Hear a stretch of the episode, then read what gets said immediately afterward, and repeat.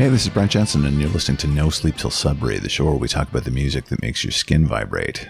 The show is brought to you by Pariah Pickups, makers of quality handcrafted guitar pickups down in Detroit City. And the good folks at Pariah have provided the show with a special discount code exclusively for No Sleep Till Sudbury listeners. That discount code, of course, is Vibrate. Check them out. They're doing some really good things. PariahPickups.com. Go shopping, folks. I also want to give a shout out to my mates at the famous Lost Words podcast, Tommy Jokic and Christopher Ward. The show is super interesting. I talked about it before. It features classic interviews with all kinds of musical artists that haven't been heard since they aired. So have a listen to that too. Great show, great people, credit where credit is due. Famous Lost Words. All right. This is my first solo episode in five months, I think. And I, I, I, wanted to do another one because I've received some really nice feedback from you guys detailing your interest in them. And I also noticed that the Bizarre Musical Conspiracy show was very popular with a lot of listeners. And so I decided to do an episode entirely focused on one of the most intriguing musical conspiracy theories of all the biggest hoax in rock and roll history the Paul is dead conspiracy theory. There had been whispers that Beatle Paul McCartney had been killed in a car crash, and to spare the public from grief, the surviving Beatles replaced him with a look-alike. And it was believed that the band subsequently left secret messages and clues in their music and album artwork to communicate this fact to their fans. A little more than 50 years ago, on October 12, 1969, a DJ from Detroit radio station WKNR FM named Russ Gibb inadvertently gave rise to the whole Paul is dead controversy on a global scale. An unknown caller called into the show and told Gibb to put on the Beatles' White Album and spin the introduction to Revolution 9 backwards. Gibb went ahead and did it on the air and claimed to have heard the words, Turn me on, dead man. At that moment, the theory began to take shape and the supposed clues began to reveal themselves one by one. The Beatles were concealing a secret. Paul McCartney was killed in a car crash three years before, and the band had replaced him with a stand in. Fans began searching Beatles records for clues, and speculation ran rampant. And all this time later, the Paul is dead phenomenon remains the most bewildering and well known musical conspiracy theory of all, to the point where it's woven itself into the very fabric of Beatles history. Rumors began to circulate in London long before that, around early 1967, that Paul McCartney had died in a traffic accident on the M1 motorway on November 9, 1966. Even though the Beatles refuted the rumor, the public began looking for clues via hidden messages in song lyrics and in messages embedded on records that could only be heard when the record was spun backwards, a recording technique that came to be known as backmasking. In November 1968, the Beatles released their self titled double LP, which is more commonly known as the White Album, and it featured a song called Glass Onion, which was largely John Lennon's response to the Paul is dead talk. Lennon would later say that he intended to stir the controversy pot a little bit and purposely confuse listeners by writing the lyrics as though they were a guide to accessing hidden clues. He made oblique references to previously released Beatles songs Strawberry Fields Forever. Apparently, the words I Buried Paul are spoken by Lennon during the ending of the song. And he tells listeners that he has another clue for them all. The walrus was Paul, referring to his song I'm the Walrus from the Beatles' Magical Mystery Tour record. The controversy really ramped up on September 17, 1969, when a newspaper in Iowa published an article titled, Is Beatle Paul McCartney Dead? The article addressed a rumor being circulated, fueled by that perceived turn me on dead man message that could apparently be heard on Revolution 9. But now there were a raft of new clues suggesting Paul's death. On the back cover of the Sgt. Pepper and the Lonely Hearts Club Band record, Every Beatle except McCartney is photographed facing the viewer. And on the front cover of Magical Mystery Tour, four men are featured in animal costumes with masks, presumably the four members of the Beatles, but the one dressed as a walrus is a different color from the other three, and he's standing in front with the other three standing behind him.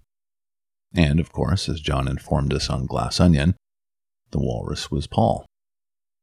And given the times during that period with a lot of America's youth disenchanted with their government because of things like Vietnam, the Kennedy assassination, and their perception of what would come to be known as the establishment, conspiracy theories were that much more readily entertained by everyone.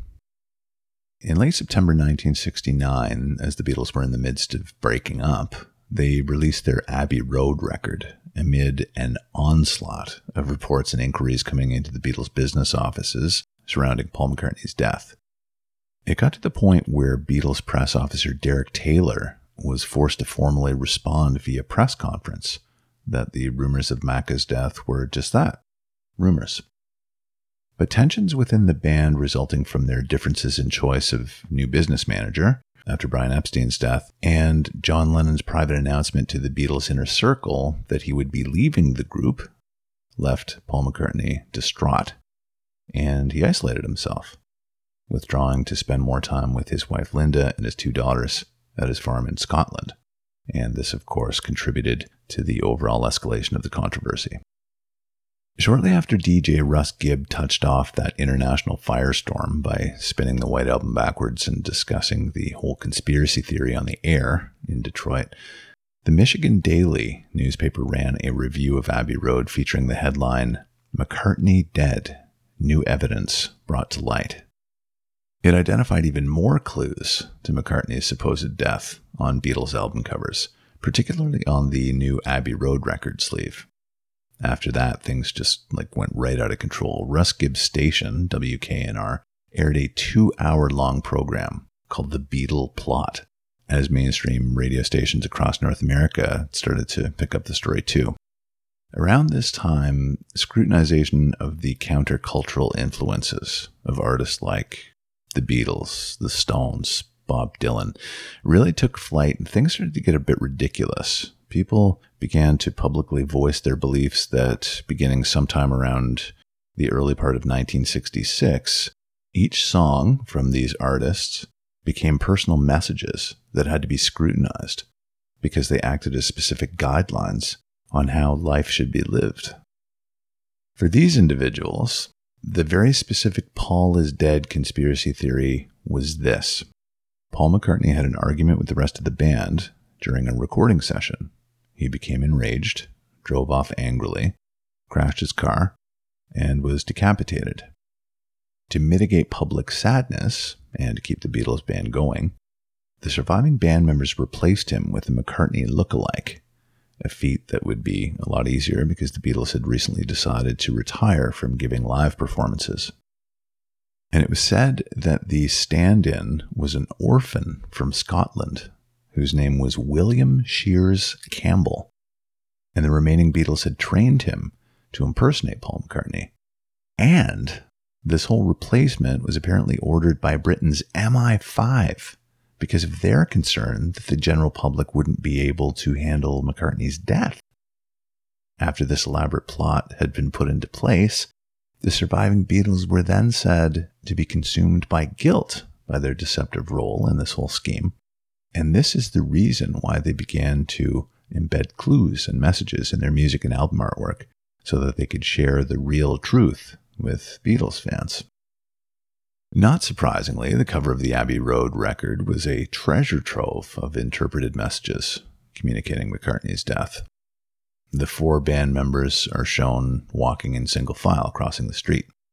Now, this was believed to be a depiction of a funeral procession Lennon was at the front, dressed in an all white suit, appearing to symbolize some sort of religious, heavenly figure, a priest maybe. Ringo Starr is directly behind him, dressed in all black, representing the Undertaker. George Harrison was at the back of the line, dressed in all denim. He's the gravedigger. And McCartney? He's barefoot and out of step with the others. He represents the corpse. Lots of other hidden messages, too. There's a Volkswagen Beetle parked on one side of the street, and if you look at the license plate, it shows the characters LMW28IF. This is popularly interpreted as being a message about McCartney's age, who was 27 at the time. 28 if he had still been alive. 28 if. The LMW characters stood for Linda McCartney Widow or Linda McCartney Weeps. And if you look really closely, McCartney is holding a cigarette in his right hand. He was well known for being a lefty, of course, and this was said to be a definitive clue that he was indeed replaced by an impostor. On the back cover, there are a series of dots in front of the word Beatles, which was written on a wall using tiles. If you connect those dots, the connection forms the number three, signifying that there are only three Beatles remaining.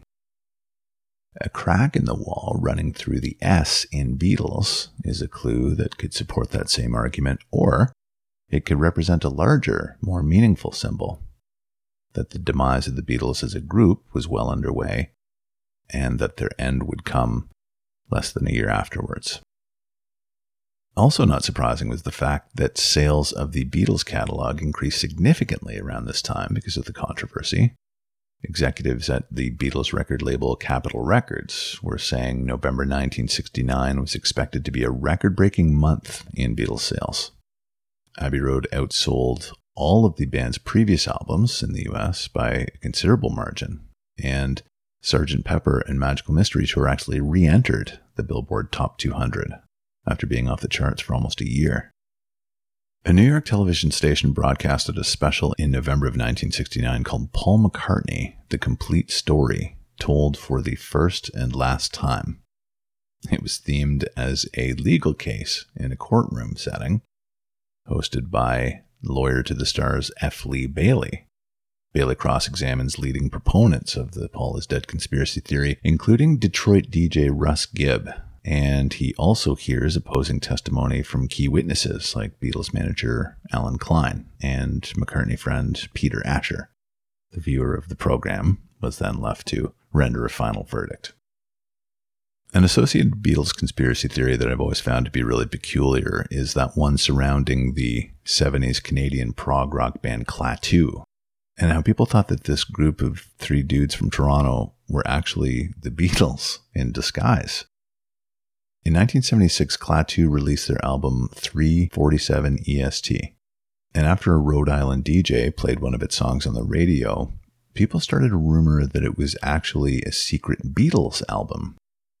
There were no photos of the band anywhere to be seen on the album sleeve, and no real identifying information. One theory combined the hoax with the Paul is Dead conspiracy, saying that the album had been recorded back in 1966, but had been lost and then rediscovered in 1975, at which point George, John, and Ringo decided that they should release it in tribute to Paul. In his book Revolution in the Head, writer Ian MacDonald says that the Beatles were partly to blame for the massive reach of the Paul is Dead phenomenon because of the suggestive lyrics Lennon wrote to further encourage scrutiny in songs like Glass Onion. In the Revolution book, MacDonald describes what he calls psychic epidemics that resulted from rock fan use of drugs like LSD and hallucinogens the height of these epidemics being Charles Manson's interpretation of the White Album and the delusional religious motivations Mark David Chapman experienced, which drove him to seek out and kill John Lennon. The Paul is Dead phenomenon went on to attract academic attention in the years following the conspiracy, particularly in areas of sociology. Scholars liken the context to a contemporary version of mythology wherein the beautiful child tragically dies and is resurrected as a god. McCartney drew comparisons to Greek gods like Adonis through the cult of rock and roll and increasing focus on androgyny, being one of the first of rock's pretty long haired boys who mesmerized both sexes, according to American academic Camille Paglia. She said, quote, It was no coincidence that it was Paul McCartney the cutest and most girlish of the Beatles, who inspired a false rumor that swept the world in 1969 that he was dead. Unquote. By the time the 70s rolled around, nobody really believed that Paul was dead. Everybody was now aware that Lennon actually admitted saying the words cranberry sauce, not I buried Paul in Strawberry Fields Forever. But people will always love to speculate and engage in the mystery and the skullduggery of it all.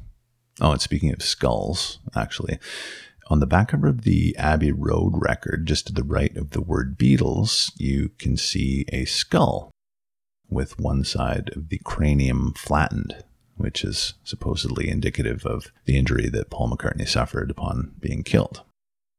Paul McCartney didn't immediately think that all of this stuff was very funny, but he would later come to embrace the phenomenon. And he even released an album in 1993 called Paul is Live, complete with a fresh take of the iconic Abbey Road album cover.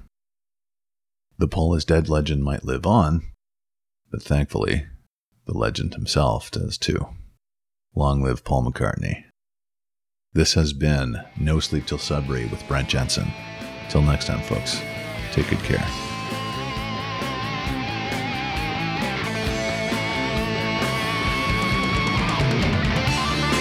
Brent Jensen is the best-selling author of No Sleep Till Sudbury, Leftover People, and All My Favorite People Are Broken. All titles available in stores and on Amazon worldwide.